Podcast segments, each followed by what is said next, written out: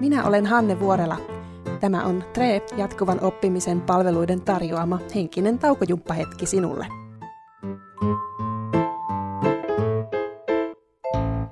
Osaamisen kehittäjät nyt korviesi välissä. Puhutaanpa hetki tietojohtamisesta. Mitä tietojohtaminen oikeastaan on? Tätä selventämässä meillä on yliopiston lehtori Pasi Helsteen Tampereen yliopiston johtamisen ja talouden tiedekunnasta. Tervetuloa vieraaksi. Kiitos kovasti. Mistä me oikein puhutaan, kun puhutaan tietojohtamisesta? Öm, lyhyesti varmaan sen asian voisi määritellä jotekuinkin niin, että tunnistetaan tieto organisaation, ei ainoastaan yrityksen, resurssina ja myöskin osataan antaa sille arvoa ja sen myötä tietysti ruvetaan sitten miettimään sitä, että millä tavalla sitä parhaalla mahdollisella tavalla voisi hyödyntää sen organisaation tavoitteiden saavuttamiseksi. Yleisesti ottaen tietojohtaminen voidaan ehkä jakaa tiedolla johtamiseen ja tiedon johtamiseen, jotka myöskin on osaltaan näitä tämmöisiä nyt aika lailla pinnalla olevia termejä, ainakin joissain yhteyksissä. Ja jos ajattelee sitä tiedon johtamista, niin se on ehkä juurikin sitä teknisempää tulokulmaa, eli mikä järjestelmä ottaa mistäkin sitä datasisältöä, mihin se välittää sen, missä se varastoidaan, niin poispäin. Ja tiedolla johtaminen on sitten ehkä enemmänkin sitä, että kuka sitä käyttää ja mihin tarkoitukseen. Ja tämä tiedolla johtaminen on nyt itse asiassa muutaman viime vuoden aikana noussut selkeästi enemmän esiin. Ja nimenomaan ehkä juuri sen takia, että se tarkoitus ja merkitys, joka sille voidaan antaa, on niin suuri. Koska niin kuin sanottu, niin sitä tietoa pitäisi käyttää sen päätöksenteon hyväksi ja jotta sitä voitaisiin tehdä, niin se pitää saada ja näin se pyörä pyörii. Millainen semmoinen yleinen käsitys on siitä, että ollaanko tietojohtamisessa tekemisissä jonkun täysin uuden asian kanssa vai kuinka hyvin tietojohtamisen periaatteet tunnetaan? Se, että miten sitä nykytilassa toimitetaan, miten sitä tehdään, niin perusopiskelijoille peruskurssilla joskus kysyn, että kuinka vanhasta tai uudesta ilmiöstä on kysymys ja siihen tietysti saadaan hyvää keskustelua aikaiseksi aika useinkin, mutta se oikea vastaus on, että tässä ei ole todellakaan mitään uutta. Itse käytän esimerkkinä tätä klassista Sun Tzuin, Sun Tzuun, miten sen sitten lausutaan tai kirjoitetaankaan, oppeja siitä, että miten hän aikanaan sodankäyntiä tarkasteli, niin siellä on ihan selkeästi tietojohtamisen oppeja, eli pyritään siihen, että tiedetään mahdollisimman paljon, joka tarkoittaa sitä, että on mahdollisimman vähän epäselviä, epävarmoja kohtia, ja näin ollen pystytään suhteuttamaan se oma toiminta niihin olemassa oleviin resursseihin ja ulkopuolisiin vaatimuksiin.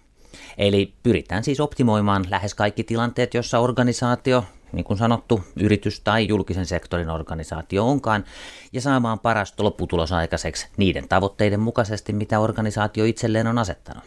Miten tietoa tietojohtamiseen sitten oikein kerätään, että mistä se päätöksentekoon vaikuttava tieto tulee?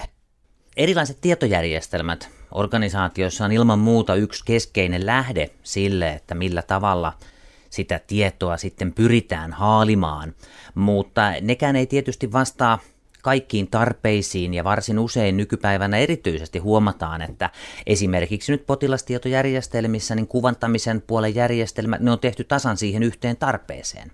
Siihen aikaan maailmaa, kun niitä on suunniteltu, niitä on toteutettu, ei ole ollutkaan mahdollista vielä integroida niitä toisiin toimintoihin tai toisiin osa-alueisiin, esimerkiksi nyt tosiaan tätä potilaan hoitoprosessia.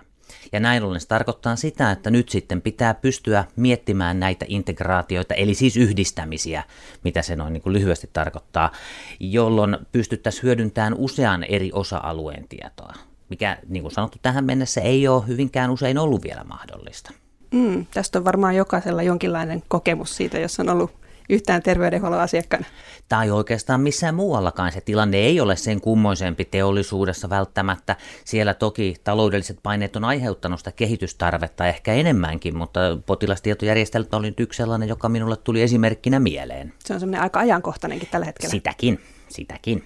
Millaisia uusia mahdollisuuksia digitalisaation kautta tiedolla johtaminen voi avata, että miten sen kanssa voi edetä, jos näkee, että tietojohtamisesta voisi olla hyötyä esimerkiksi omassa yrityksessä tai organisaatiossa?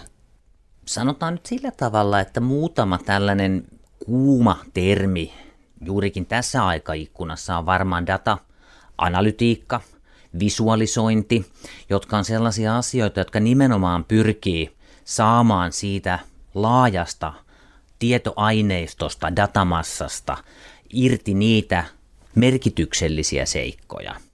Ja jos joku henkilö osaa äärimmäisen hyvin analytiikkaa, ymmärtää niitä keskinäisiä riippuvuussuhteita ja pystyy visualisoimaan ne sillä tavalla, että joku henkilö, joka ei ole niin perehtynyt tähän tekniseen puoleen, saa sen tietosisällön irti niistä, niin siinähän on valtavan niin kuin, merkityksellisen asian äärellä. Joo, eli tässä myös korostuu se, että sillä tiedon esittämisellä on myös merkitystä.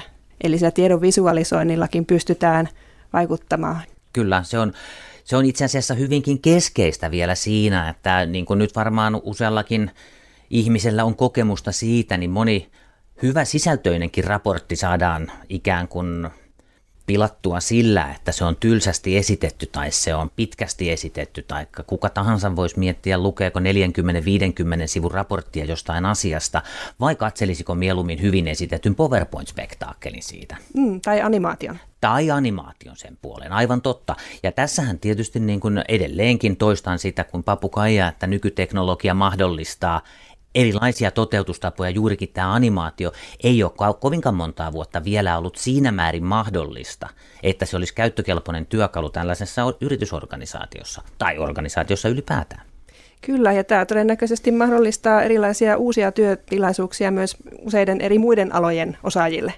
Kyllä, tässä kohtaa nimenomaan yhdistyy hyvinkin laaja-alaisesti näitä erilaisia osaamisia, mitä ihmisillä on, ja ei välttämättä enää siinä määrin ole sanottu, että talouspuolella on ainoastaan talouden ihmiset, teknisellä puolella on ainoastaan ne teknisen osaamisen ihmiset, vaan sellaisia ristiinpölytyksen mahdollisuuksia kaivataan uudestaan ja uudestaan ja mun mielestäni ja näkemyksen mukaan ne saattaa jopa nousta tärkeämmäksi, että pystyy yhdistelemään niitä asioita ja katsoa niin sanotusti sen laatikon ulkopuolelle.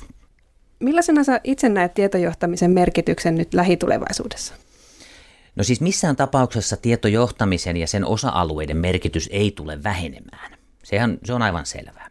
On toki tulkintaa, millä tavalla asioita tarkastellaan ja mikä merkitys annetaan tietojohtamiselle.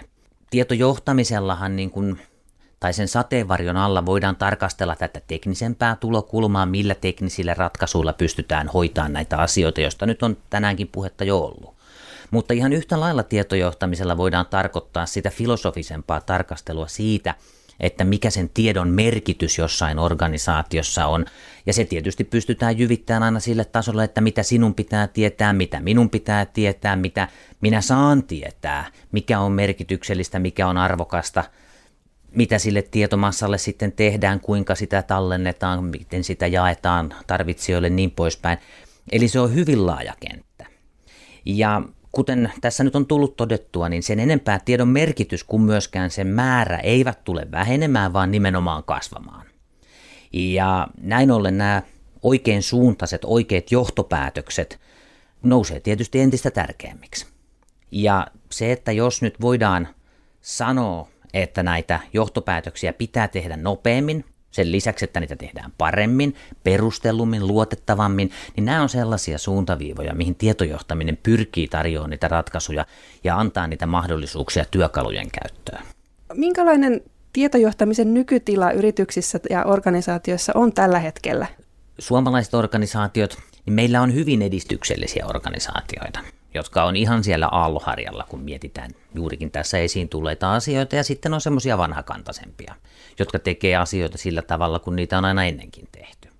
Että siinä mielessä niin semmoinen tietynlainen osoittaminen, että me ollaan tällaisia, noi on tollasia, tai tietyn toimialueen yritykset on yhdenlaisia ja toisen toimialueen yritykset on toisenlaisia, niin sitä meillä kyllä ei oikein voi tehdä. Ja sitten taas toisaalta niin ei sitäkään voi kiistää, etteikö jotkut yritykset, organisaatiot, jotka ovat toimineet monta vuotta samalla tavalla, niin pystyisi toimimaan jatkossakin sillä tavalla. Mutta kysymyshän onkin just siinä, että voiko he tehdä asioita paremmin, jos he ajattelisivat asioita pikkusen uudella tavalla tai mahdollisesti miettisi pikkusen näitä asioita. Me ollaan toteutettu tällaisia tietojohtamisen kypsyysmallianalyysejä tai kypsyysanalyysejä, useammassakin organisaatiossa ja se, mikä siitä vähintään lähtee liikkeelle, on se, että ne organisaatiot tarkastelee sitä omaa toimintaansa ja ikään kuin miettiä, että millä tavalla me hoidamme asioita tykönämme. Ja siihen keskusteluun tietysti sitten liittyy se, että voitaisiko me tehdä tätä paremmin. Eli toisin sanoen siihen on olemassa totta kai erilaisia suuntaviivoja, miten toimintaa voisi kehittää ja miten sitä ehkä kannattaisi kehittää. Kaikki lääkkeet ei sovi kaikkiin tauteihin tietenkään. Eli toisin sanoen sitten se pitää miettiä siihen omaan kontekstiinsa, eli se tavallaan alleviivaa ehkä sitä, että niin semmoisia yleispäteviä viisauksia on hieman ehkä arveluttavaakin päästää suustansa, mutta niin kuin tietysti jotain semmoisia johtoajatuksia voidaan tunnistaa. Lääkkeet on yksilöllisiä, mutta mahdollisuus muutokseen on kaikilla. Juuri näin, se oli muuten hyvin sanottu, kyllä. Ja toisaalta edelleenkin se, että mikään ei ole niin pysyvää kuin jatkuva muutos, niin sehän kyllä kliseisestikin pitää paikkaansa siinä mielessä, että kun tämä meidän konteksti, eli ympäristö, jossa me toimitaan, muuttuu, niin silloin kannattaa tietysti miettiä, että pitäisikö itsekin muuttua. Mm, mikähän ei ole maailmassa varmaan kuin muutos. Niin, juuri näin. Paljon kiitoksia, kun ehdit meille vieraaksi yliopiston lehtori Pasi Helsteen Tampereen yliopistosta. Kiitos, oli hienoa, että pääsin käymään.